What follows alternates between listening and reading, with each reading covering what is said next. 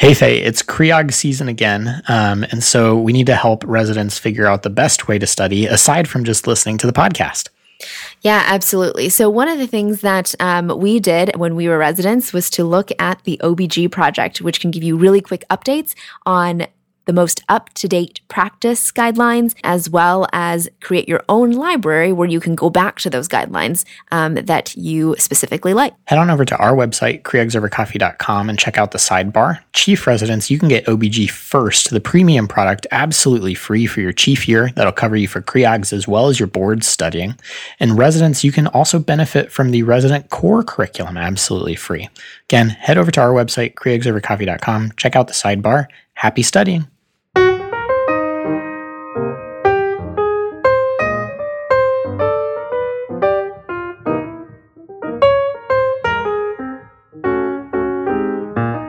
Right, guys, welcome back. This is Faye. This is Nick. And this is Creogs over coffee.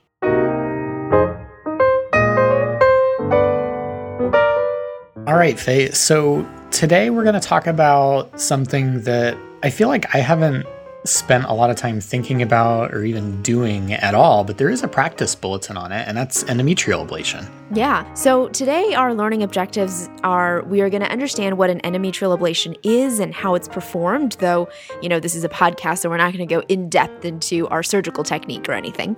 Um, we're going to review the indications for endometrial ablation and also discuss the risks of ablation and contraindications. So, who is and who is not a good candidate. And finally, we're going to talk a little bit about complications after endometrial ablation and how they can be managed. As a side note, uh, one of our inspirations to make this podcast was actually from TikTok. Yes, we're uh, on TikTok now, I guess. Basically, there has been a lot of misinformation about endometrial ablation on TikTok as it's been touted as something to make your periods go away and also a method of birth control that is non hormonal. It's also done in this way that's kind of like things your doctor won't tell you. And I found that it's been kind of touted by a lot of these younger creators on TikTok, like people who are less than 30. And so I think, you know, part of the reason behind this podcast is so that for our listeners, you may get younger patients coming to you for an ablation and inquiring about it. So this is kind of help you to learn a little bit more as well. To follow along, there's a really old practice bulletin, um, Practice Bulletin 81, all the way from May 2007. Wow. So let's dive into this, Nick. Um, let's start with the basic question, which is what is an endometrial ablation? Yeah. So always good to start with some history when reviewing these topics. So it was developed originally in the 1930s and it's gone through a couple of iterations and options and techniques. There was like this kind of cool sounding cryo endometrial ablation in the 1960s where you super cooled the endometrial lining, Faye. Like, I don't know, that's something I've never seen or heard of, but sounds kind of neat. Um, and we still do it apparently. but became more prevalent over time, particularly in the 1980s, as hysteroscopy became really widely available. How is endometrial ablation done? Kind of thinking about that. Um, there's a lot of different ways and techniques, and we're not going to go into each exact technique. Um, that's what your residency program's for, and your program or your institution may have kind of a favorite way to do it. Um, but let's review some of the basics behind each one at least. So, the first we can talk about is a laser and resectoscopic endometrial ablation. Um, and this is done under direct hysteroscopic visualization. And you use the resectoscope. If you've never seen a resectoscope before, that's that monopolar kind of curved thing that you use to kind of scoop out fibroids, endometrial tissue, and things. Um, but you can use that resectoscope to ablate the endometrium with four primary techniques. There's endometrial desiccation, where you use a surgical roller ball or roller barrel, and that basically heats the tissue up to about 60 to 90 degrees centigrade and destroys the endometrium that way. There's resection of the endometrium, where you can use a monopolar or bipolar loop electrode. Again, that's going to resect the endometrium to the level of the myometrium. So, same way if you've seen like a hysteroscopic resection of fibroids with the resectoscope. There's radio frequency vaporization, where you use high energy radio frequency to heat the tissue, the intracellular water in the tissue, specifically to about 100 degrees Celsius.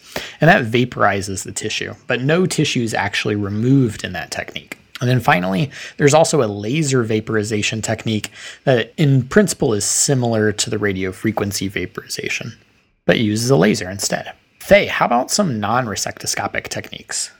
Yeah, so we're going to talk about the ones that are available in the United States. Um, so these can be nice because these can sometimes be less uncomfortable and can actually be performed in the office depending on your patient tolerance. Uh, the first is the bipolar radio frequency, which I think people know this as the NovaSure. And I remember like using this pretty frequently in residency. Like this was the one that like some mm-hmm. of our attendings reached for. So this is a three-dimensional bipolar mesh probe that delivers radio frequency current uh, until a specific tissue impedance is reached. The next is cryotherapy. That's often known as Her Option or Cerene. I, I have actually never used cryotherapy before for endometrial ablation, but essentially, um, there's a probe that gets inserted through the cervix into the uterus, and then the, the endometrium is cooled via liquid nitrogen or differential gas exchange through that probe. And then the others are things like circulating hot water, which is like the Hydro ThermAblator or HTA ablation, um, which I think was also one that some of our attendings favored in residency. This is um, the only one that we're talking about here that's non resectoscopic that actually has a hysteroscope attached to the device. So you can see the inside of the uterus. And it's actually kind of cool because you can watch the uterine tissue go from that like healthy pink color to white as it gets desiccated. Um, a sheath is inserted into the uterus, and then heated saline saline is administered for about 10 minutes, and the fluid should heat up to 90 degrees Celsius. Um, I remember kind of just like sitting there as an intern holding up this like kind of heavy device for yep. 10 minutes and trying to figure tripod. out. Exactly, trying to figure out like where to rest my arm for that 10 minutes. Um, and then the last one that is uh, uh, approved is the Minerva, which is a combined thermal and bipolar frequency, where heat is applied to the endometrium via silicone membrane with circulating ionized argon gas. Um, and you might see this advertised like as a cool way of saying like plasma is superheated um, to ablate the endometrium. There's also the last one is vapor ablation, which is no longer FDA approved. One of the things that I think we should highlight here is that after the endometrium is burned, it can scar down, leading to difficulty re entering the uterine cavity in the future, um, which we'll talk a little bit about later on. And then the last thing to consider in terms of your technique is anesthesia. Most trials describing non resectoscopic ablation devices have used local anesthesia and parenteral conscious sedation at the same time. However, you can use cervical and paracervical block if desired to do procedures in the office, um, but you need to make sure you select a patient that is a good candidate for an in-office procedure, meaning someone who is at low risk for complication and also someone who could tolerate a procedure like this. So, Nick, let's move on now to, you know, some of the indications, contraindications, things like that. You mentioned something about abnormal uterine bleeding, but who is actually like the right candidate for an endometrial ablation? It's a great question, Faye. So, Remember that the treatment of endometrial ablation is indicated for patients experiencing heavy bleeding who are premenopausal and have no desire for future fertility.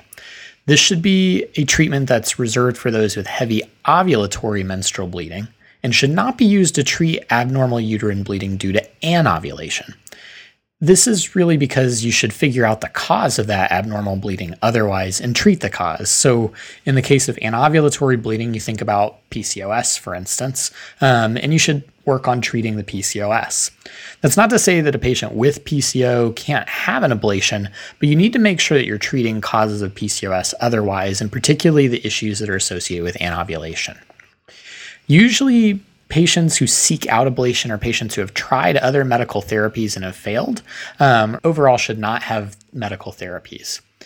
Another key counseling point of patients seeking out endometrial ablation is that you shouldn't counsel the patient towards amenorrhea you should counsel the patient that this is really a technique that's meant to normalize menstruation and does not necessarily achieve complete amenorrhea.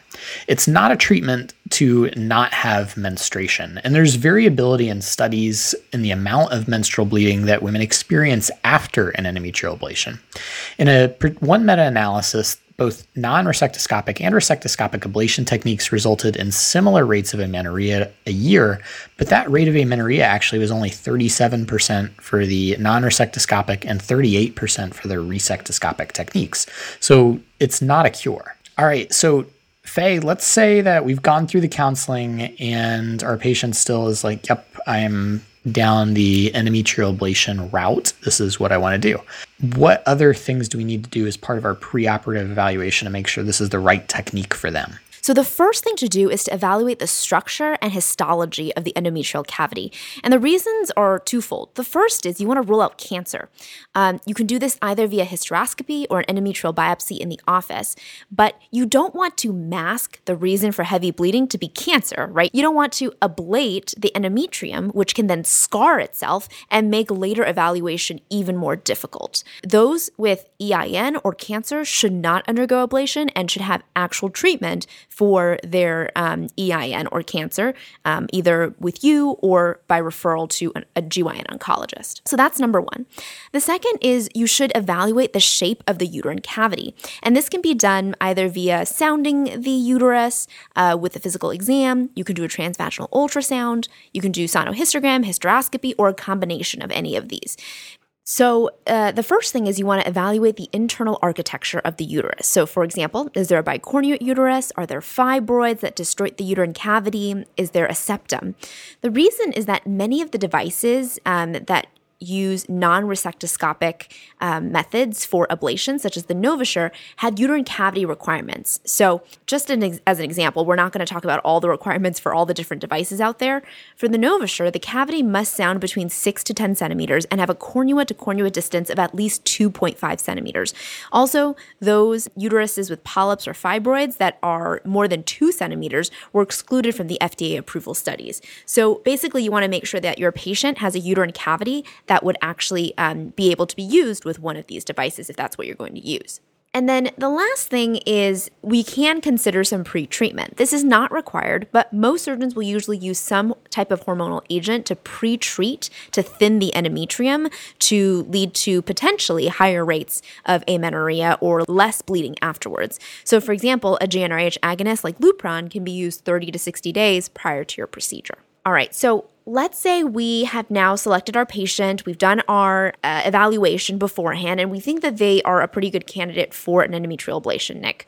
What are some of the risks that you're going to counsel that patient on? Practice Bulletin 81 um, actually has a nice table that we'll post on the website detailing some of the complication um, or rates of adverse events from endometrial ablation. Um, some of these things are things that you probably think about already, like vaginal infection, endometritis, um, hematometra. Um, some of these things can be kind of scary looking, though. I mean, there's no risk of bacteremia, there's risk of thermal injury. Let's think about some of these rare but possible complications just owing to the techniques. One to think about is distension media overload, just like in usual hysteroscopy. Um, especially if you're using that monopolar resectoscope, you're needing to use electrolyte free fluid like 3% sorbitol or 5% mannitol. We had a lovely episode on hysteroscopy with Andre Dolinko a couple months ago. Um, listen back to that one to kind of get a sense again for the importance of knowing your fluid and what your deficit might need to be or need not to be, rather. Uterine trauma is another possibility of a complication. Um, there's a possibility of injury, and particularly with ablation, you're thinking about injury that's caused when there's hemorrhage or perforation. When there's perforation, you have to worry about collateral damage, right? Especially if you're doing something like a hydrothermal ablation, where kind of cervical laceration or vaginal burn can occur if that hot fluid comes pouring back out through the cervix. There's also concern of post ablation tubal ligation syndrome, and this complication is specific for patients who have had a history of tubal ligation. You can think about post tubal ligation syndrome basically as the cyclic pelvic pain that results from trapped endometrium in one or both cornua, right? So you've blocked off the exit for one place for that endometrium to end up, and so it gets stuck up there in the cornua and can't come down. Um, the incidence of post ablation tubal ligation syndrome in these patients is reported as high as 10%. Um, Faye, how about some more significant complications, as if that weren't enough already? Right. So these are some of the things that you know we want to warn patients about um, after an ablation. So the first is pregnancy. Ablation is not designed to be a form of birth control, and pregnancy can happen after an endometrial ablation. So patients should be counseled extensively that they shouldn't get pregnant and they should use a form of reliable birth control afterwards. And the reason we counsel against pregnancy after an ablation is that those that continue the pregnancy have higher rates of bad outcomes, things like malpresentation, leading to need for cesarean, prematurity, placenta accreta, and perinatal mortality. So, all reasons to try and tell patients to avoid pregnancy and to use another form of birth control. The next is endometrial malignancy. It's not that endometrial ablation leads to higher rates of malignancy. However, due to the scarring of the endometrium, it can make it more difficult for the usual assessment of the endometrial tissue, such as via an endometrial biopsy in the office or hysteroscopy, even. In one study of 303 patients who needed some type of endometrial sampling after ablation, the failure rate for obtaining bleeding assessment was as high as 40% sometimes, you know, I, I feel like um, our attendings when we were residency would talk to patients about other types of procedures that they could do during the endometrial ablation. So, what other procedures could we potentially perform at that time? And then, last of all, I guess the you know the big question is who is not a good candidate for an ablation? Yeah. So, just very briefly about those other procedures. Um, no, obviously, if you've got a hysteroscope, you can do other things at the same time, right? So, if there's a polyp that's present or a little submucous fibroid that you want to scoop out of there first, um, doing a myomectomy would be fine and easy enough to do. Back in the days where we did hysteroscopic sterilization, that's something that could be achieved at the same time, though, again, you worry about that post ablation tubal syndrome more modernly, I guess you'd say the IUD is the thing that people might do immediately after an ablation. Um, we don't need to get into the specifics of all of that today, but obviously, just if you're thinking about it, if you're there already and you've got a hysteroscope, you can accomplish other things too alongside an ablation. Next, to talk about contraindications. Faye, as you talked about before, uterine size and shape is an important thing to have a sense of before proceeding with an ablation. All non resectoscopic endometrial ablation devices have limitations with respect to cavity size, and with the extent of anatomic distortion. And so, if you're using one of those devices, you need to be aware of exactly what those limitations are. You shouldn't perform an endometrial ablation if a patient is pregnant or recently pregnant, or if they desire future pregnancy. Um, you certainly shouldn't perform an ablation if there's an active or recent uterine infection ongoing. Um, and then, as we've mentioned a couple times already, but just for good measure, don't perform an ablation if someone has a suspected endometrial malignancy or EIN. Additionally, you should consider not performing ablation if there's presence of any sort of uterine anomaly, so things like septums or unicornuate uteri, um, any myometrial thinning after prior uterine surgery, so thinking about the patients who may have had a prior abdominal myomectomy or multiple C sections, um, that may predispose them to additional complications. And then finally, postmenopausal women. Um, there's really not a lot of study of ablation in postmenopausal women, um, and the ones that exist are pretty small. Um, the studies that have been done have been done in those with persistent bleeding in patients using HRT. Again, the big caution here is that if someone has postmenopausal bleeding and you're considering doing an ablation, um, that risk for endometrial malignancy is super high, and the risk that you're going to need to try and figure out what's going on again is also super high. Um, and so, an ablation may not be appropriate if you think you have to go back into the cavity to assess for malignancy later on. Faye, let's get to the meat of this. Um, you know, say again, we've gone through this whole workup evaluation with the patient. They have declined hysterectomy or something more invasive. They think ablation is the technique for them. Um, we've talked to them about indications and contraindications. What can we tell them about expectations of outcome from these procedures? Yeah, so overall outcomes in terms of non resectoscopic versus resectoscopic ablations um, result in comparable rates of amenorrhea and overall patient satisfaction. And overall, that patient satisfaction rate is pretty high. Um, however, resectoscopic ablation is associated with more OR time, um, more frequent use of general anesthesia, obviously, um, and increased risk of surgical complications such as fluid overload, which we talked about before. However, resectoscopic procedures are less costly costly. They cost somewhere between 125 to 150 dollars per procedure because we're using, um, you know, instruments that don't need to be discarded uh, that can be used over and over again. With the non-resectoscopic uh, techniques, you know, you're usually using an instrument that has parts that need to be discarded, uh, that need to, you know, you need to get new parts for those. And so usually, because of the device itself, these techniques are a little bit more expensive, about 850 to 1300 dollars. In terms of other things like improvement in bleeding, patients may have irregular bleeding immediately following procedure. So it's important um, to talk to patients about that, and success rates should not be determined until 8 to 12 weeks after surgery.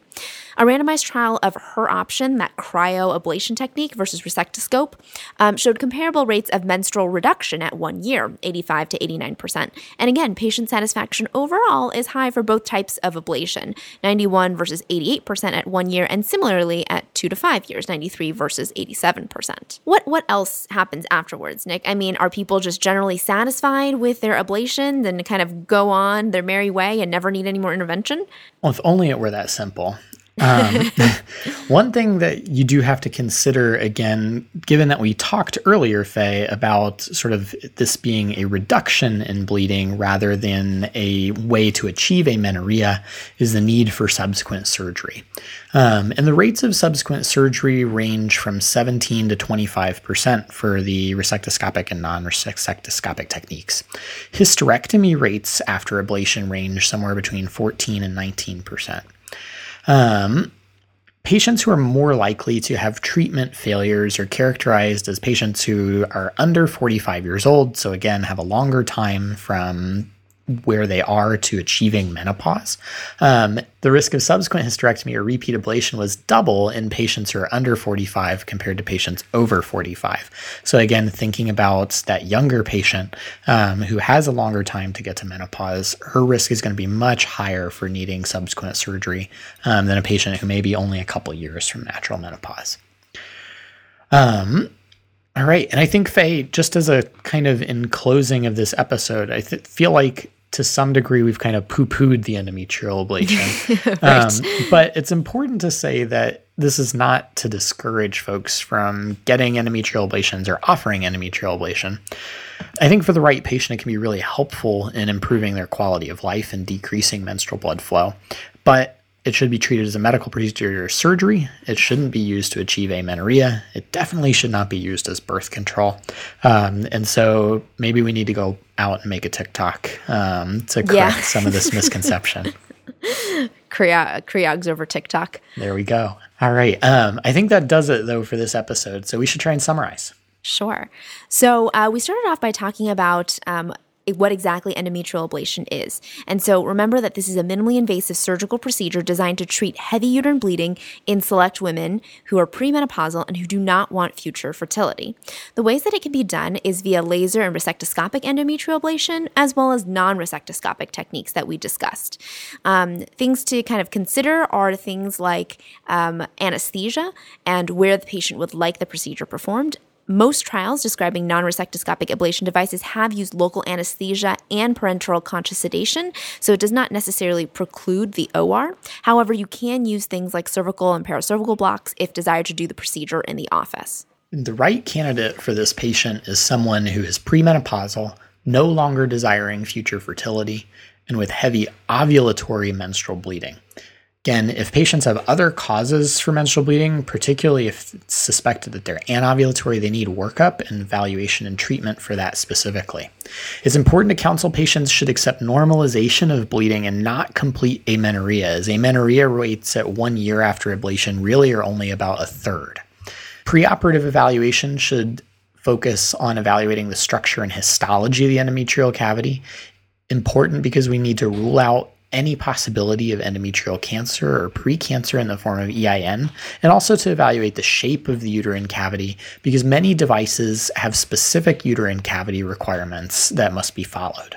In terms of the risks of these procedures, there are many different um, things that can occur with endometrial ablation that we'll post on the website in table two from the practice bulletin. Some of the things to consider, though, are things like distension media overload during um, hysteroscopic resections, as well as things like uterine trauma, which can then lead to other issues, such as if you have a perforation, you can then damage the internal organs or even cause things like cervical lacerations and vaginal burns. Another thing to consider finally would be something like post ablation tubal ligation syndrome in a patient who's had uh, tubal ligation before. Additional significant complications can include things like pregnancy. Um, Ablation is not a form of birth control. Pregnancy can still occur, and those who become pregnant after ablation have higher rates of significant obstetric comorbidities.